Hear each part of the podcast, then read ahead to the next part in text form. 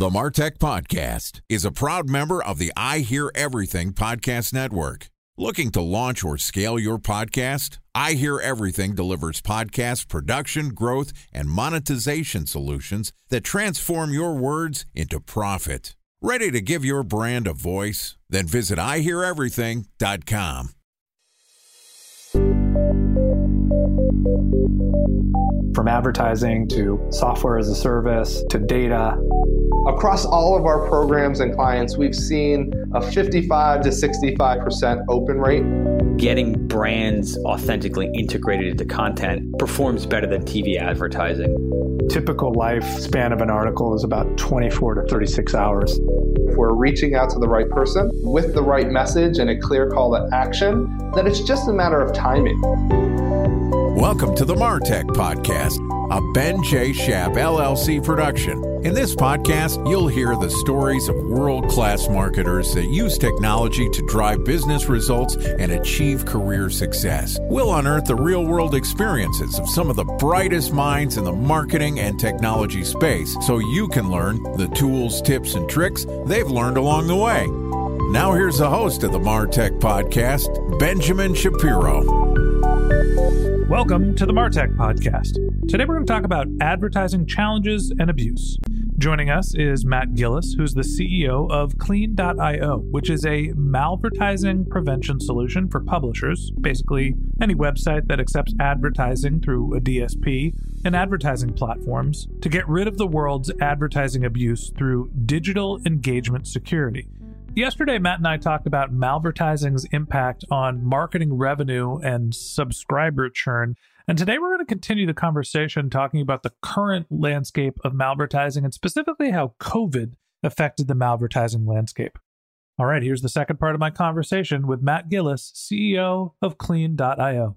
Matt, welcome back to the Martech podcast. Excited to be here again. Thanks for having me, Ben. Excited to have you back. Excited to talk cover your ears for a second, excuse the language, about the shady shit in marketing. You got it. This is kind of your area of uh, specialties, cleaning it up. Yes. Unfortunately, I've seen some ugly stuff, but yes, it's fun to talk about it.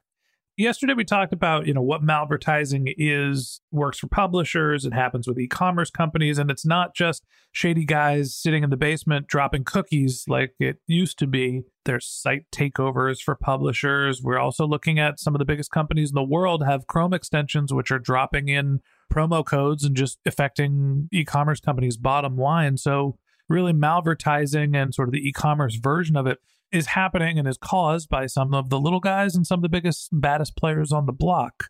I'm curious to know a little bit more about the current landscape of malvertising, what's happening today that marketers need to be aware of. And I think everything these days is kind of covered by what happened in 2020. I don't know if you heard about it, but there was this global pandemic called COVID 19, and it really sort of shook up the entire world. Did that have any effect on the malvertising landscape? It might have. Yeah, it was obviously it was an eventful last 15 months. I mean, for our company, we actually set out to raise money and do our financing at the beginning of COVID. So imagine asking venture capital firms to invest in you when their doors were closed. That was fun. But we successfully got through that you're still here, so I imagine it worked. Yeah, we raised money and I still have never met my investor, which is kind of interesting and new. But when the world kind of took a pause last March, it was obviously detrimental to publishers, right? So big advertisers took a pause, right? Folks that were advertising movies or car dealerships, anybody that was trying to drive traffic anywhere, you couldn't drive traffic. So they actually hit pause on their budgets. When they all hit pause on their budgets, it created this vacuum where now more than ever there was a ton of traffic because people were sitting at home on their phones or on their PCs and consuming internet content. And the big advertisers that normally would have been there at the end of a quarter weren't there. So, as you probably know, programmatic media works from a supply and demand perspective, and prices are constantly moving. So, prices actually went down, which created a pretty good opening for bad actors to creep in and buy a whole bunch. And so, we saw pretty big surges in the early days of COVID of malicious activity and it didn't last forever. You know, advertising demand has come back, but bad actors will still continue to pick their spots and they still do a year and a half later. So, why is the lowering of price something that leads to more malvertising? I mean, I understand the concept of, well, it's easier for them to buy inventory. So there is a surplus of supply, there's more inventory available, they can buy more advertising and scam more people. I kind of understand that process. On the flip side, there's also a bigger opportunity for the good actors to buy that same media at discounted rates. So why was it that malvertising sucked the open air out of the room as opposed to it just being an opportunity for smaller brands to take the media that the larger brands were gobbling up? I think you're right. The reality is there probably weren't enough good guys to pick up the slack. And I think traffic surged, right? So with everybody sitting at home and on their machines, there was a whole bunch more traffic that wouldn't have normally been there. I think to understand it truly, you have to like put your performance marketer hat on and understand like how do performance marketers actually go and execute these campaigns, which you're probably very familiar with, which is that like, listen, it's a game of arbitrage. You're trying to buy at the lowest rate and return the most amount of money. So when prices go down, it creates an opportunity for bad actors to spend more at lower prices and hopefully drive more engagements. So that's exactly what they were doing. Yeah, I guess I understand the principle. I just don't see why there'd be a relative increase in malvertising with the increase in supply, you think that the, you know, if 10% of the ads are bought by malvertisers, you would think that that would stay consistent no matter how much the supply fluctuates because there's still good advertisers that want to go and buy the inventory no matter what the price is. And when it goes down, they get it for cheaper. When it goes up, they buy less of it. The relative increase is what's interesting to me. Yeah, and I think also what we saw was that bad actors had the ability to buy inventory that they may not normally be able to buy at that point in the quarter, right? And so you know the way media trading happens is that in January, most brands don't have their budgets finalized. So there's a lot of performance demand out there. And that actually plays well earlier in the quarter. As you get later in the quarter, brands have got their budgets secured and they're spending heavier. And they'll usually spend, obviously, right through to the end of the quarter. Well, on March 10th, when the world kind of hit pause and all these big brands that were spending money hit pause, it created a big opportunity for bad actors to buy inventory on sites that probably would have either been sold out or they would have been priced out, where they couldn't make the arbitrage that would make sense for them. So that's exactly what happened. So when every movie company and every car company and bricks and mortar retail, when they all take their budgets and go home, bad actors are like, okay, here's an opportunity for us. If that used to be a $2 CPM, I can now buy that for 80 cents or I can now buy that for 20 cents or whatever that price is, depending on the supply. Or it's I can spend my $2 and instead of being on some website you've never heard of, now I'm on CNN and your placements change as well. Exactly. Time for a one minute break to hear from our presenting sponsor, Mutinex. In 1919, John Wanamaker said, Half the money I spend on advertising is wasted. I just don't know which half. Well, the advertising landscape has changed since then, and instead of reaching your audience on two channels, you're probably reaching them on 20. Turns out John didn't know how easy he had it. But that doesn't mean that you should give up on striving towards marketing effectiveness. No matter how complex your marketing strategy is, Mutinex Growth OS is the market mix modeling platform that measures the impact of marketing on your bottom line. Mutinex's market mix modeling platform calibrates your insights against the latest market conditions so you can make media and marketing investment decisions confidently and quickly. Ready to take your team from I think to I know? Then join brands like Samsung, ING, and Asahi who make better marketing decisions with Mutinex. Mutinex Growth OS. Your best decision starts here. To learn more about Mutinex, go to mutinex.co. That's M U T I N E X dot co. Okay, here's the rest of today's interview.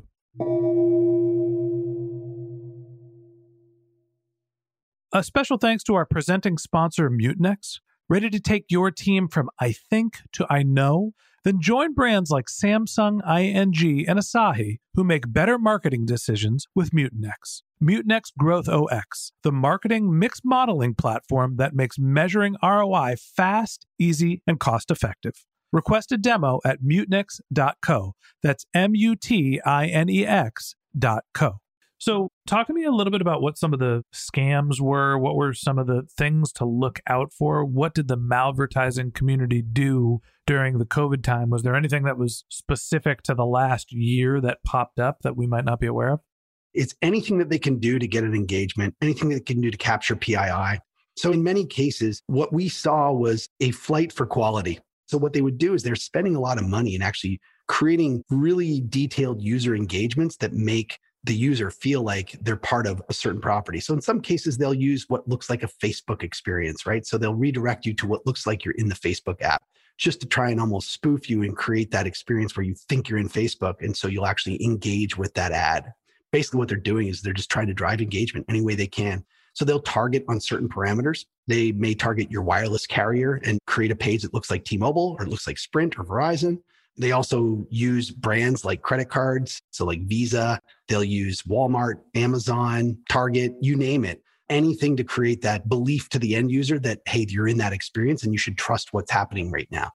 I got a really realistic malvertising campaign when we were getting our first mortgage that looked like it was an email driven campaign, but looked like an email from our bank. And it brought me to this portal. And I stopped when it was like, okay, now you need to download this file. But I actually got five or six steps in before I realized. And they had the URL cloaked. They had, I mean, really sophisticated stuff where I'm hopefully a sophisticated web user and aware of some of the shady things that can happen out there. And, and I was like about to press submit and download files, and they almost got me.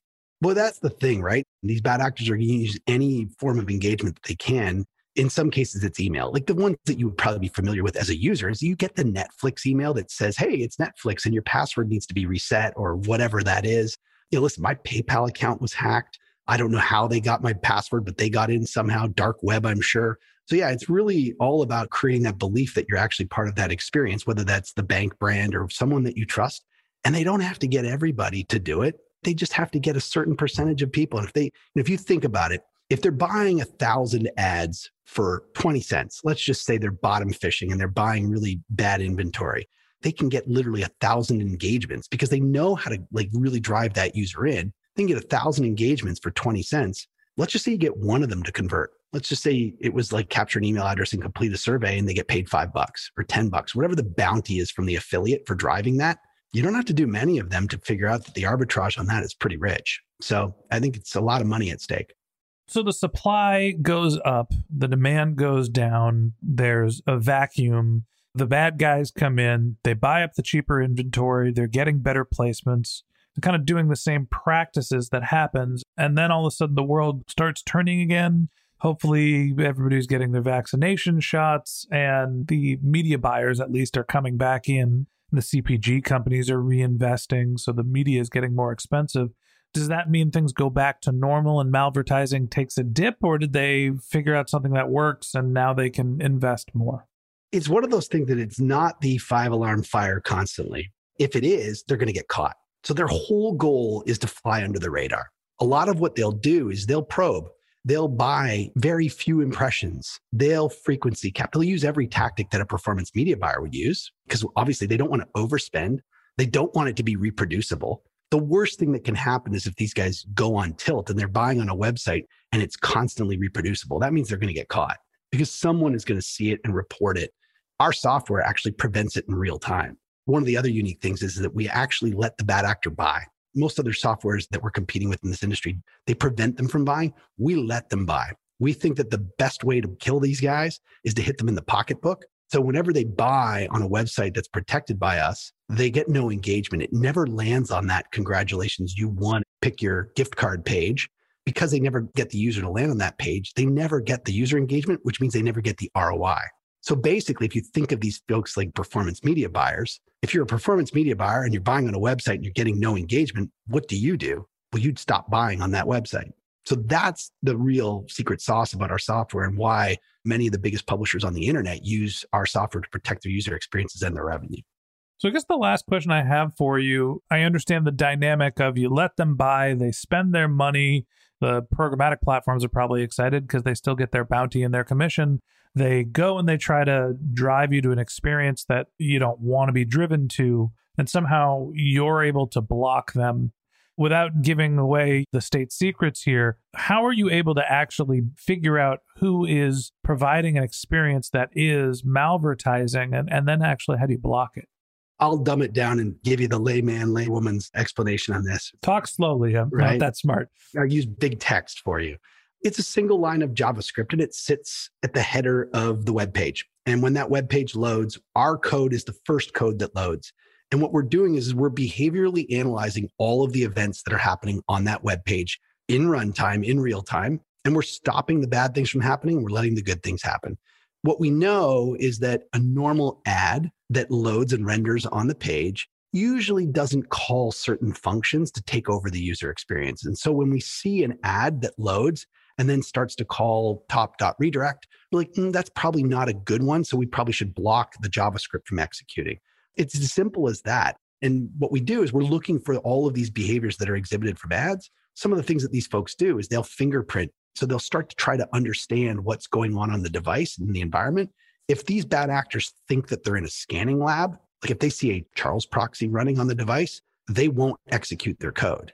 If they see an Apple Pay session, that's a good sign for them. That means it's probably a real user. If Apple Pay is initiated on the device, they'll do a whole bunch of those sort of things to really understand what the environment is and make sure that it's safe and make sure that it's a real user. Like if you think about it, real advertisers don't want to buy bot traffic. Well, guess what? These guys don't want to buy bot traffic either. So they want to make sure that it's a real user, real network, real human. Something tells me they're actually running the bot traffic. It's probably the same people, but maybe, I don't know. They're pretty sophisticated in how they execute.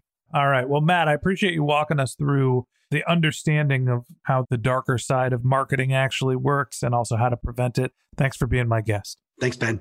All right. That wraps up this episode of the Martech podcast. Thanks for listening to my conversation with Matt Gillis, CEO of Clean.io. If you'd like to get in touch with Matt, you can click on the link to his LinkedIn profile in our show notes. You can contact him on Twitter. His handle is GillisUSA, G I L L I S U S A. Or you could visit his company's website, which is clean.io, C L E A N.io.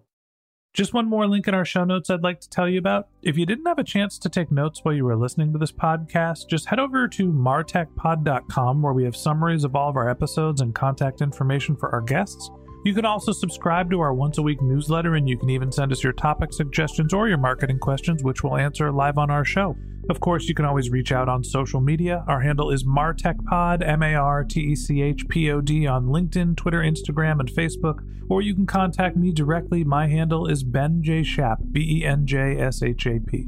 And if you haven't subscribed yet and you want a daily stream of marketing and technology knowledge in your podcast feed, we're going to publish an episode every day this year, so hit the subscribe button in your podcast app, and we'll be back in your feed tomorrow morning. All right, that's it for today, but until next time, my advice is to just focus on keeping your customers happy.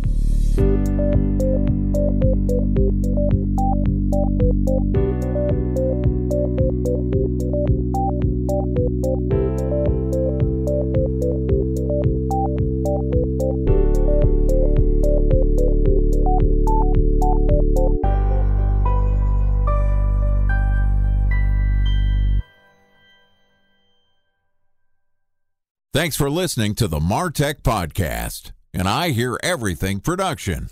Looking to launch or scale a podcast like this one for your brand? Then visit iheareverything.com.